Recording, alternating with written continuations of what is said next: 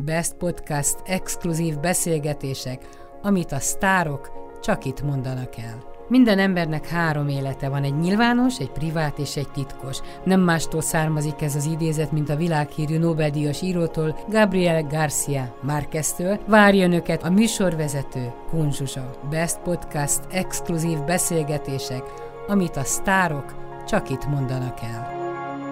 A heti podcast vendége Jordán Tamás, és elsők között szeretnék gratulálni egy olyan filmhez, amit sajnos még nem láthat a közönség, de most már perceken belül ez megvalósul. Januárban lesz a bemutató, ha minden igaz, az Unokák című filmhez. A történetet röviden elmondom, mert sajnálatos módon ismert, hogy gazemberek nagyszülőket felhívnak telefonon, azzal, hogy az unoka bajban van, és több százezer vagy több millió forintot kellene es o es odavinni, és persze a nagyszülők jó része rohan és összeszedi ezt a pénzt. A filmben te is így jártál. Bajban volt az unokád, és nem is tudom, hat millió forint, vagy mennyi kellett hirtelenjében? Nem emlékszem rá pontosan. Én nyolcra emlékszem, de egy cserben hagyhat a memórián. Akkor sok-sok millióban maradjunk. Azon kívül, hogy ezt a filmet most már egy évvel ezelőtt leforgattátok, nagyszerű a te szereped, és nagyszerűen játszottál. Sokszorosan gratulálok hozzád. Arról nem beszélve, hogy Deák Kristóf, Oscar-díjas rendező volt a rendeződ. Ez is egy szép párosítás, egy fiatal, egy Oscar-díjas, egy idősebb színész. Tehát a csillagok nagyon-nagyon jól álltak, úgy látom. De arra vagyok kíváncsi, hogy... hogy ennek a, a visszhangját te megélted-e annak idején, amikor ez, ez, ez botrányos volt, és ez Deák Kristóf a saját tapasztalatából és életéből merítette az ötletet. Vajon neked van-e saját, saját ötleted, meg saját élményed ezzel kapcsolatban? Van egy saját emlékem erről, illetve az anyukámé. Nagyon régi a történet, mit tudom én, húsz éves, vagy még régebbi.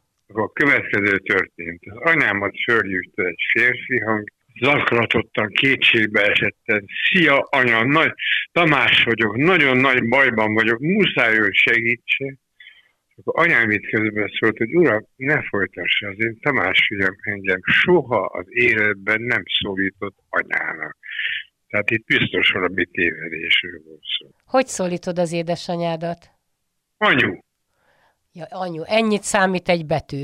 Hát persze, de, de öten vagyunk testvérek, és mindenki anyunak szólítja. Tehát neki teljesen szokatlan volt az anya. Pár évvel ezelőtt, mikor beszélgettünk, akkor sem volt fiatal az édesanyád. Elmúlt száztizenkettő éves, és Atyaik. Szerintem ő emlékszik arra. A filmben nagyon-nagyon megviselt téged, mint nagypapa. Olyan izgalmi állapot volt, Hogy, hogy minden tönkrement. Kórházba kerültél, és, és minden tönkrement. Nagyon-nagyon szép jelenetek vannak benne, amikor az unoka a nagypapával, akár a kórházban, akár még előtte, hogy mennyire szoros viszonyban vagy a filmben. Előzménye az az volt, ha nem felrasztalak, de nekem nagyon fontos, hogy valamikor most az évszámot, az én Zsuzsim aztán tudja, a Siófokon voltunk valami konferencián többen, az, ott volt a Deák Kristóf, különböző fontos, és főleg a médiával, meg a játékkal foglalkozó emberek. Volt egy beszélgetés. Három éve lehetett ez. Akkor ismerkedtem meg a Deák Kristófról, tudtam róla, hogy Oscar-díjas, mert már lehetett tudni, de nem találkoztunk még. És amikor ilyen szekcióbeszélgetés véget ért, akkor kint a hallban, ott volt egy társaság, és akkor beszélgettünk, és odalépett hozzám a Kristóf, hogy akar velem dumálni. És akkor félrevonultunk, és mondta, hogy ő hosszú ideje tervez egy filmet, a forgatókönyv már készen van, elmondta röviden a filmek a sztoriát, és azt szeretné, hogyha az ő nagyapja én lennék. Teljesen váratlanul ért, és a most, most a, a folytatása, ahogy én folytatom, az egy kicsit kibészes, mert sok olyan történetem volt, hogy megkértek egy filmre, boldogan eltettem az információt, aztán nem történt vele semmi az égvilágon. Ezzel is így voltál valahogy, hogy ki tudja, mit hoz a sors? Ezt akarom mondani. Így volt, hogy mennyire örültem neki, teltek múltak a hetek, azt egyszer csak elkezdtek csepegtetni a, csepegtetni a hírek, hogy Deák Kristóf újra filmet rendez, meg nem tudom, de én velem ő akkor nem beszélt. Tehát már mindenféleiket lehetett hallani a filmről, rólam meg nem. A temetetlen holttest című filmben Mészáros Mártánál még mindig várom a dísz, mert annak idején beszéltünk róla, aztán nem kerültem sorra. Hát ezt te jól ez... ismered, ez ilyen ez a filmes szakma, tehát sok név felmerül. Persze. Persze, itt nincs is sértődés ebből, azt tudom. Milyen Deák Kristóf, és milyen vele együtt dolgozni, egy fiatal, nagyon tehetséges ember? Most abban a nagyon nehéz helyzetben vagyok, amivel mindenki belekerül, amikor egy híresnek mondott, és egyébként rendkívül kedves rendezőről kell beszélnie, nem hiszi el senki, hogy nem fényezi az illetőt. Tehát én azt kell mondjam, ami az igazság, hogy a Kristófról egy végtelenül érzékeny, kedves, odafigyelő embert ismertem meg, aki nagyon tudja a szakmáját, nem lehet véletlen az Oscar-díj, és különös tekintettel volt arra, hogy az én életkoromban miket kell csinálni.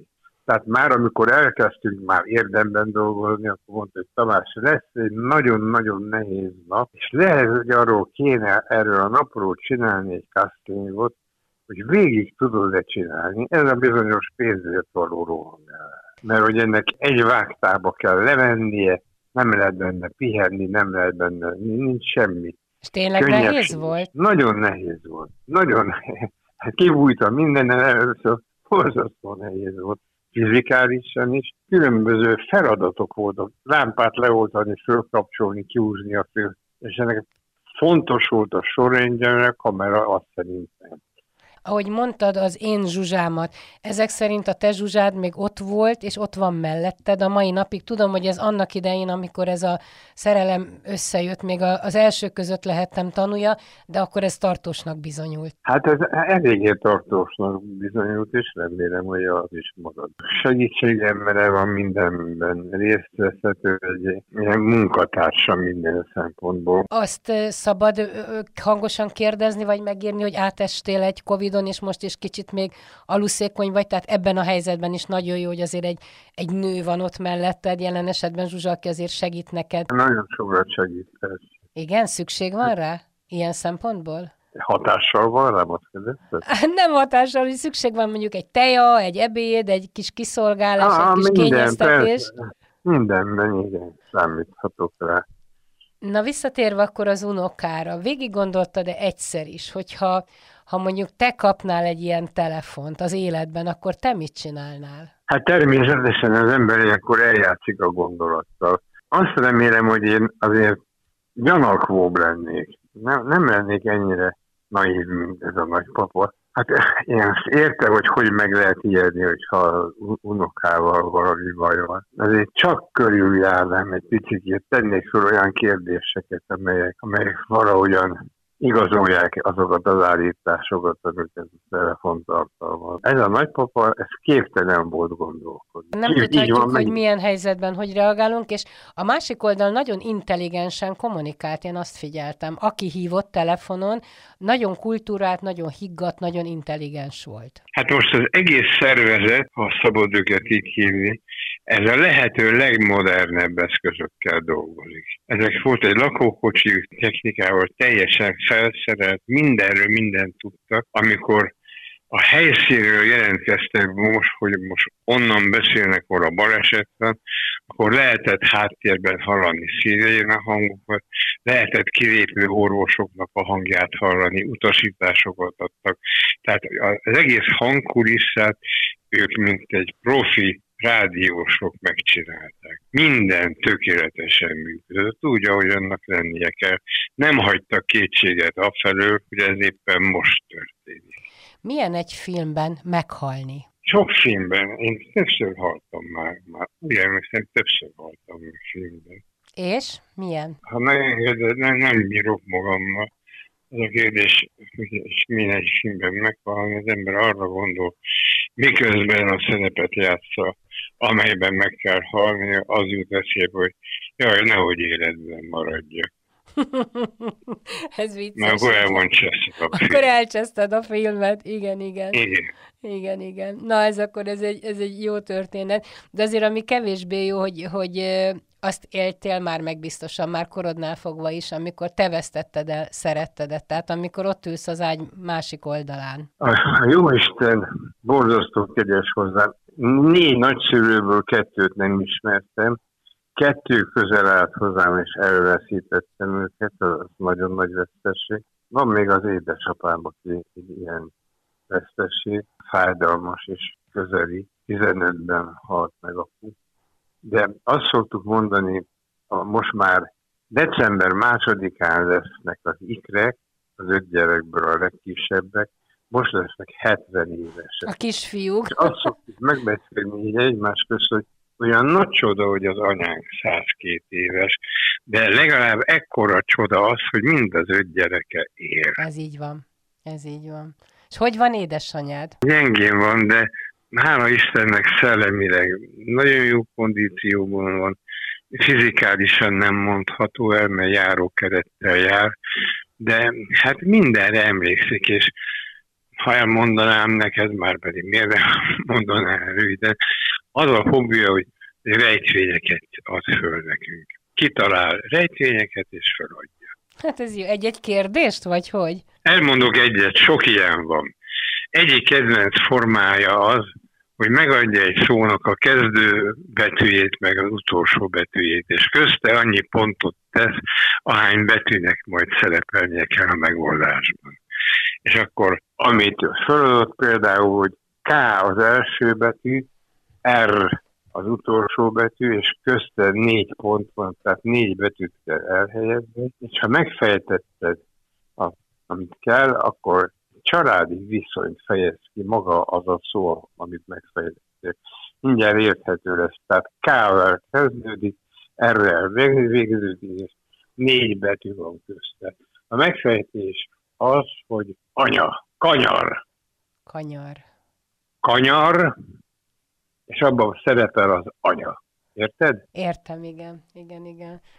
Mennyire tud anya lenni egy száztizenkettő éves anya, azon kívül, hogy ilyen keresztrejtvényeket ad a fiának? Hazamész, akkor az első kérdés, hogy kisfiam, ettél? Kisfiam, a sapkádat húzd föl, meg ne fázzák, ne dolgozz olyan sokat, mert beteg leszel, vagy most esetleg... Hát ezek mind, mindegyikünket elkísérték ezek az aggodalmak, de ő hivatásos anya, tehát ő nem dolgozott soha, se háztartásbeli. Borzasztó sok mindent megengedett nekünk. Működött nálunk a sztereotíp felállás, a jó rendőr, meg a rossz rendőr. Akkor az apukád az volt apu a rossz rendőr? A, apu volt a rossz rendőr, meg a jó rendőr. És hogyha bármi bajunk van, akkor mi oda menekültünk hozzá, és segítséget kértük a rossz rendőrrel szemben.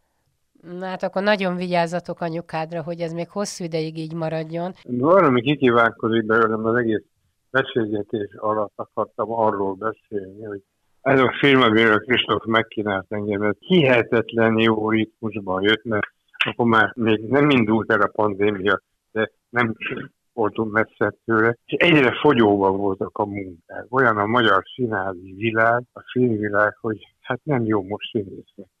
Nagy szerep, vagy főszerep, amit kaptam, és ráadásul tegyük hozzá, hogy nem érdektelen az, hogy egy Oscar-díjas rendezőtől kaptam, ez nekem mentálisan hatalmas nagy segítséget ad.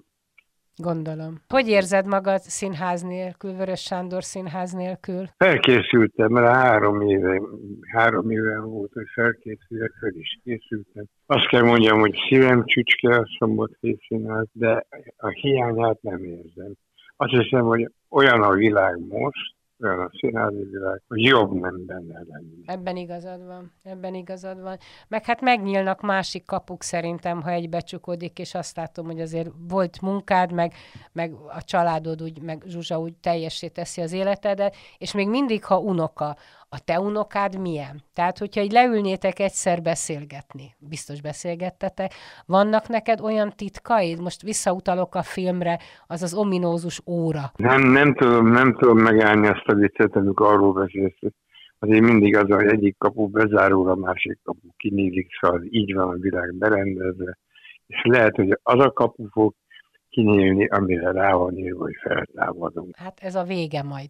Igen. Ez a vége, még ott nem tartunk, de akkor, akkor itt az órán túl, tehát neked nincs olyan életeseményed, történeted, amiről kellene még beszélni az unokáddal? Egy van, de már, már ezt a mesélést el is kezdtem, ami nagyon kevés embernek személyes élménye, hogy én ott voltam tizenhárom évesen a Sztálin szobor ledöntésénél ötvenhatban. És elhoztál és valamit? Sztálinból van nem valamit? Hozta, meg kellett volna hozni egy, darab, egy darabot a szoborból, nagyon sajnálom, hogy de ez sajnos nincsen, de az olyan élmény, most nem akarom cifrázni, amikor a történelemben tanultuk a Bastille lerombolását, ahhoz lehet talán hasonlítani azt az euforikus örömöt, ami ott van. Tehát ez egy olyan kimagasló nagy élmény, amit én alkalmas, én majd szívesen osztok meg a pilótáktól. Ja, hogy akkor ő ezt még nem tudja. Hát még kicsik volt, már most már talán tudnák azért. Én hány unokáról, nem egy unokád van? Egyet szeretnél? Mennyi van? Én egy Adélnak, nem? Az Adél,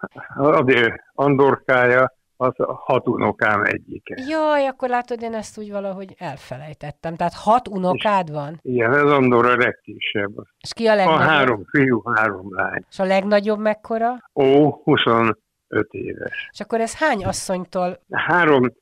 Há- három asszonytól van, három asszonytól van négy gyerekem, és hat unoka. Az szép, akkor gratulálok, akkor, akkor valahogy ez nekem kimarad.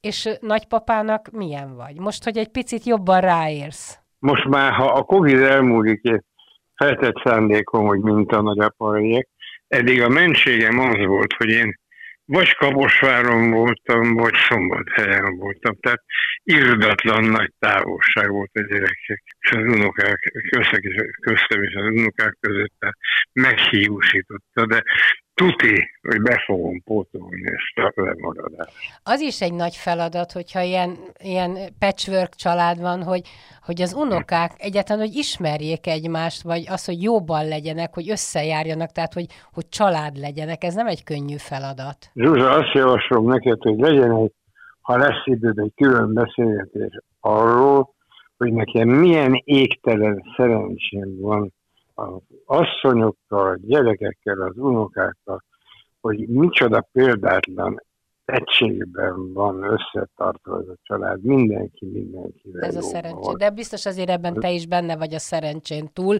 merem feltételezni. Hát valamennyire biztos. Igen. Nagyon-nagyon jó egészséget kívánok, és vigyázz magadra, valahogy minél gyorsabban lábalj ki ebből a, ebből a koronagyanúból, és nagyon szépen köszönöm, nagyon várom a filmbemutatót, tehát az Unokák hát, című filmről, és ott abszolút dísz vendég, meg főszereplő leszel, mert csodásan játszottál, tehát ez majdnem előre, rád van kitalálva ez a szerep. Köszi, köszi. Én köszönöm, szia Tamás, és köszönöm szia, szépen.